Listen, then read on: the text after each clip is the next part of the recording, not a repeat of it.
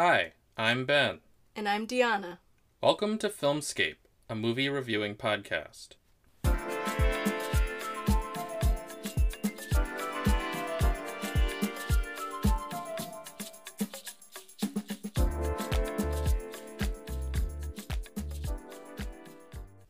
Today, we're reviewing Candyman, a sequel and soft reboot of the original 1992 horror movie. This is where it all began. The story of Candyman. Local character, he walk around handing out candy to the neighborhood kids. One day, a couple of kids get razor blades in their candy. Police come around. That's when I saw the true face of fear. Get on your knees. Hands, hands, hands. They beat him, tortured him, killed him right there on the spot. A couple weeks later, more razor blades and more candy. He been innocent. So he's real. Candyman ain't a he. Candyman's the whole damn hive. If you're out here looking for Candyman, you ask me, stay away. Diana, what did you think of Candyman? I really liked it.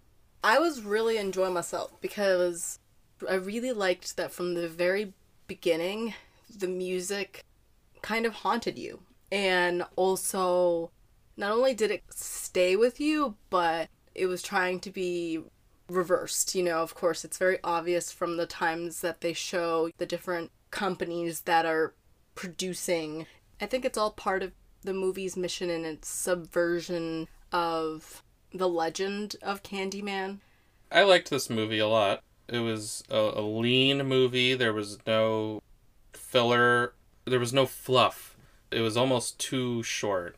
I thought a little more suspense and maybe fleshing out of the mythology because they expand on what you learned from the first Candyman. They add in some new elements and it's not really elaborated on. They try to cram all these different plot developments into kind of a short time. That would be my, my only real issues. The mythology and kind of inconsistent plot details, especially with the Candyman and some other revelations about the Candyman curse and what that means, and that some things felt maybe a little rushed or happened too quickly, especially the whole ending. Though the ending I did really like what was there. Yeah, yeah. This Candyman, they just called it Candyman. They didn't call it Candyman 2, even though it's supposedly a direct sequel. And there are already already some sequels that exist, but I think they're just like direct to video things that no one really watched. I don't know. I mean, I haven't seen them. So I, I'm pretty sure this is just another kind of soft reboot situation where it takes place decades later and it's the original plot thrust or whatever comes back. It's literally like a new generation is now dealing with the issue, the conflict, the story that was established in the first movie. That's what this is, though they're calling it a direct sequel. But you could watch it without seeing the first one. You'll probably be a little confused by what's really going on. I mean, even if you did watch the first movie, it is a little bit like, wait, what? About some things, but generally, it is kind of like a new Candyman for modern times. And they also try to update the social commentary, there's all that stuff. So th- there's a lot going on in this movie. We also have to give credit, though. There is an effort to give some context that there was the grad student who was doing this research. Right. In the, you know, That's why it's like a soft of- reboot because they Right. retell the first movie a little Right. bit. That's why I'm saying you could watch this without seeing the first one. In a way, it's, Right. that's why it's kind of like a soft reboot. It's not really a sequel. It's also been almost 30 years since the first one. It's like Jurassic World. It's a sequel to the Jurassic Park trilogy, but it's basically a new thing and basically a remake in a lot of ways. The first Candyman is pretty unique, and I think it does hold itself up to the standards of the classic slashers, Friday the 13th and A Nightmare on Elm Street. It was a little later than those, but it's memorable, and Candyman is one of the most well known slashers. So, I just didn't want this to be essentially a remake, just basically remaking the first movie, but with new characters in 2021. because like who cares? The story has been told. I don't need a remake telling me the same story I already know. And thankfully this was not that. A bunch of different things happen and they expanded the mythology more than I thought they would. Mm-hmm. Even if it wasn't perfectly clear and maybe 100% done the best way, it was mostly there and I didn't really know where it was going. I really liked the directing. Yes. Nia DaCosta. There's some really interesting creative shots. It looked really good. One thing that I remember about the first Candyman was how gross and dirty and lived in everything was, and it, Yeah, it made me want to take a shower. nasty. It was nasty, yeah, like one of the nastiest looking movies ever. And this one's a lot more clean and nice and classy looking, but. I think if anything, it's the music really gives you that sense of dread Yes. and suspense a lot of the violence is off screen and i think because this is a slasher movie it's a horror movie i don't want to sound like a weirdo but i wish a little more of the violence was on screen it was almost a little bit too pg-13ish with how much they weren't showing but then all these other things happen that's you know you see the aftermath and definitely interesting creative choices all around right. i really liked that jordan peele co-wrote this movie Yes. One thing that I really loved was when you're mentioning the music, by the way, I also loved the music. Uh, that was one of the first things that I mentioned that really stuck with me, and that I found the soundtrack to be, as I mentioned earlier, haunting, but very much, you know, as Ben said, maintaining that sense of dread, really keeping you, and it kept feeding into the film, and it kept pulling me back into the story, and I really, really appreciated that. I mean, that's what it's supposed to do, and it was definitely achieved. It was by Robert Aiki Aubrey Lowe.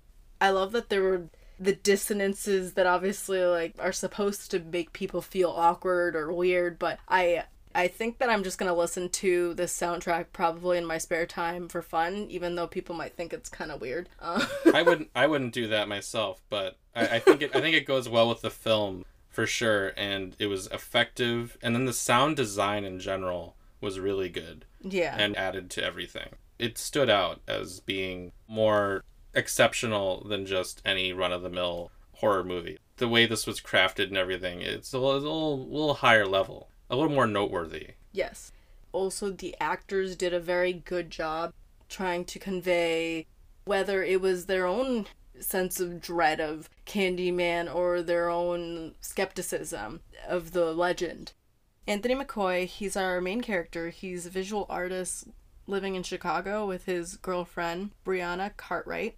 One night, Brianna's brother, Troy, shares the story of Candyman and Helen Lyle, who was the white graduate student who originally died in the first Candyman film. And so that's part of how they integrate the lore. They basically jump right in. Troy tells the story of the first movie, except I guess it's kind of been a false legend around the area that Helen went on a killing spree. Whereas in the first movie, if you've seen it, you know that she was just trying to investigate the Candyman legend in this area.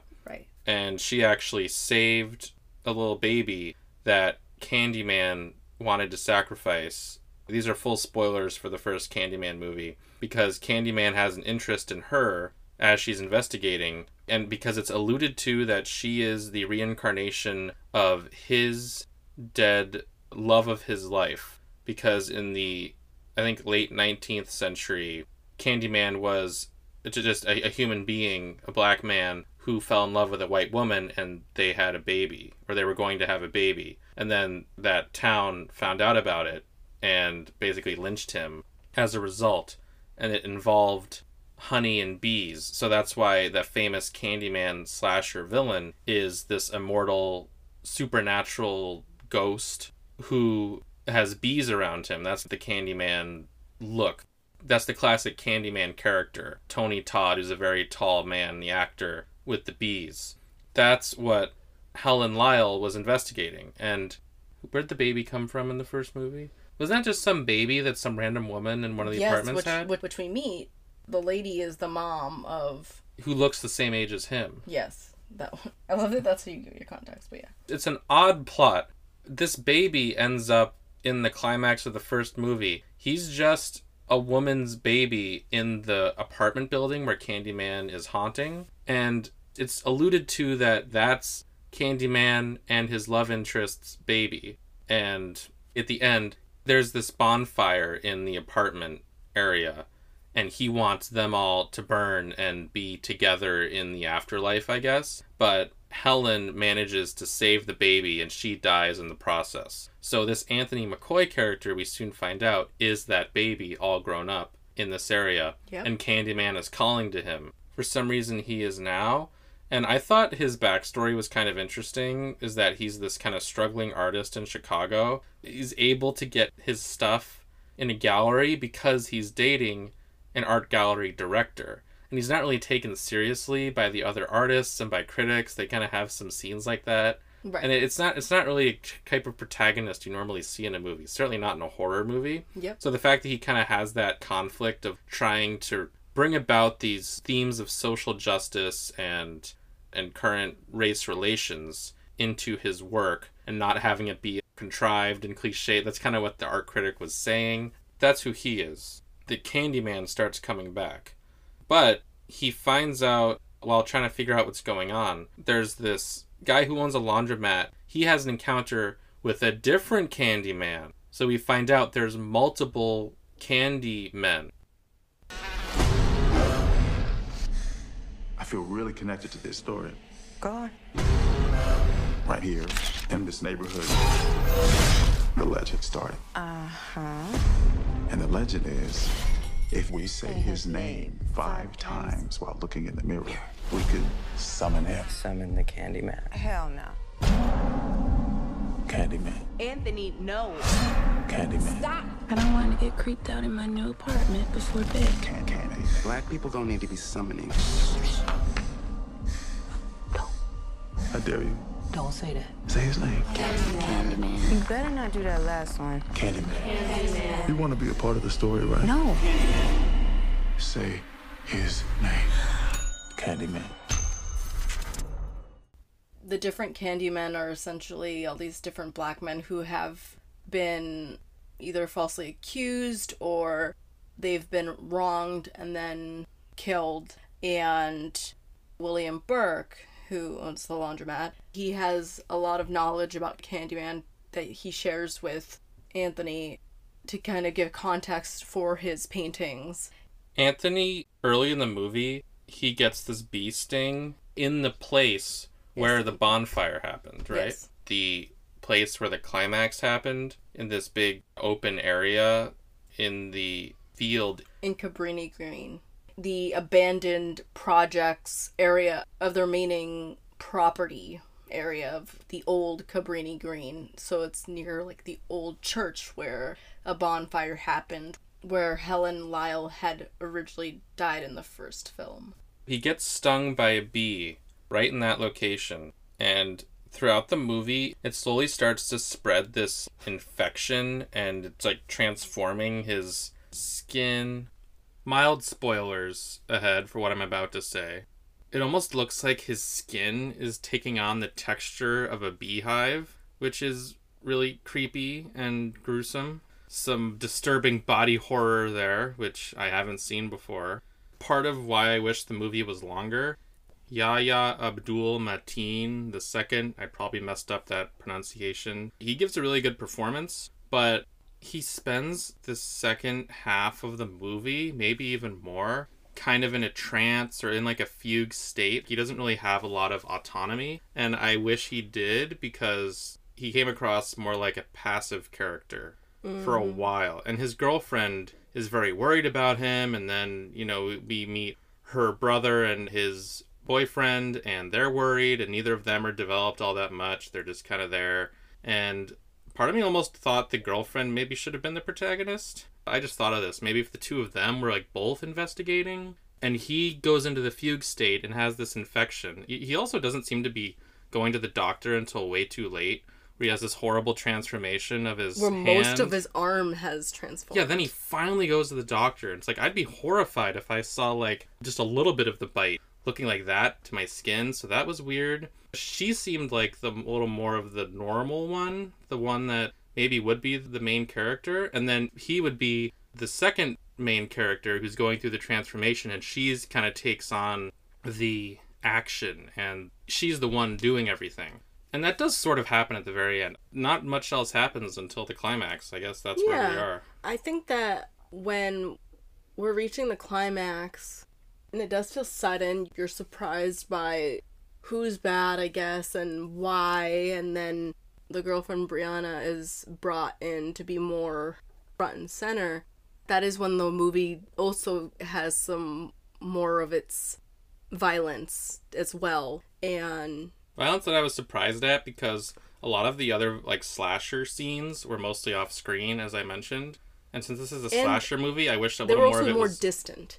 They were more distant, like where you could see them, like from, like you could see that certain things were happening, but some of the scenes would happen, but the camera would be moving away from the situation, so it wasn't like you were really close to know all the blood and guts involved. It was kind of like you know that person's being dragged, or, uh, true. disemboweled, or something. I liked those two scenes where one scene showed the strength of the director, where the you know a bunch of it was through the mirror of a makeup kit or whatever. Yeah, I liked that as well. Yeah, and then I really and you liked could see the bees, yeah, and I really I really liked the slow zoom out when what was hap- something happens to a woman. the art critic. Yeah, for some reason I thought that was a doctor's office or a dentist's office, but I guess it was somewhere else. No. I like the creativity. It wasn't just dumb characters. They summon Candyman, then he shows up and slaughters them, and you're reveling in it. A little more clever than that. And yes, the end does goes full on supernatural body horror time, and I think people in our theater were cringing a little bit, and I was like, yeah, this is what horror is supposed to be.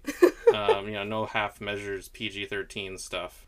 This is right in line with the first Candyman, even though it's a lot more slick and nice looking and modern. It does feel like it's part of that franchise Yeah. while doing a good job of rebooting it and modernizing it and making a different enough story to where this soft reboot isn't just a glorified remake, which I would be disappointed at. And It's not that. Maybe they're leaving room for a sequel. I don't know. I don't really care. This movie works just fine on its own. One thing I really do have to say I appreciate is that when, even though yes, it's rushed, it all happens quickly. I like that the characters they do explain the stories of the different types, the different embodiments of Candyman, people who were falsely accused, why they just them murdering people in revenge of their own pain and suffering. But then, I mean, it is a cool sight to see with Anthony, who's most recently passed, Full on spoilers now. the very, very end, where we realize William, who was the guy at the laundromat, the owner of the laundromat, he's actually bad. He was traumatized from Candyman. The guy Sherman Fields, who's the Candyman. Anthony essentially then becomes Candyman to maintain the legend. So the legend will continue on. The Candyman in this movie is not the Candyman from the first movie, he is a different one. And now Anthony is Candyman. And this is where this confrontation with Burke and Brianna and Anthony ends with Brianna being the only survivor. And then Anthony comes back as Candyman. And at the very end is when we get our cameo from Tony Todd. And then it just ends suddenly. So even though this climax was kind of quick, it was really good. And I loved the sound, especially. And seeing the full on Candyman. He rescues Brianna from the police. And the mythology is a little muddled. I'm not quite sure how this all works with the multiple candy men. Adding more information and some new ideas into this whole Candyman mythos, I guess.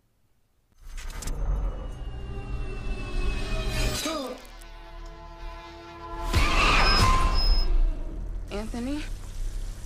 Anthony? Anthony? Are you okay? What the hell is going on? This neighborhood is haunted. I think I made a mistake. I brought him back. Candyman isn't real. He chose you. He has purpose for you. Tell everyone. New to the neighborhood. You should say it. Candyman. Say his name.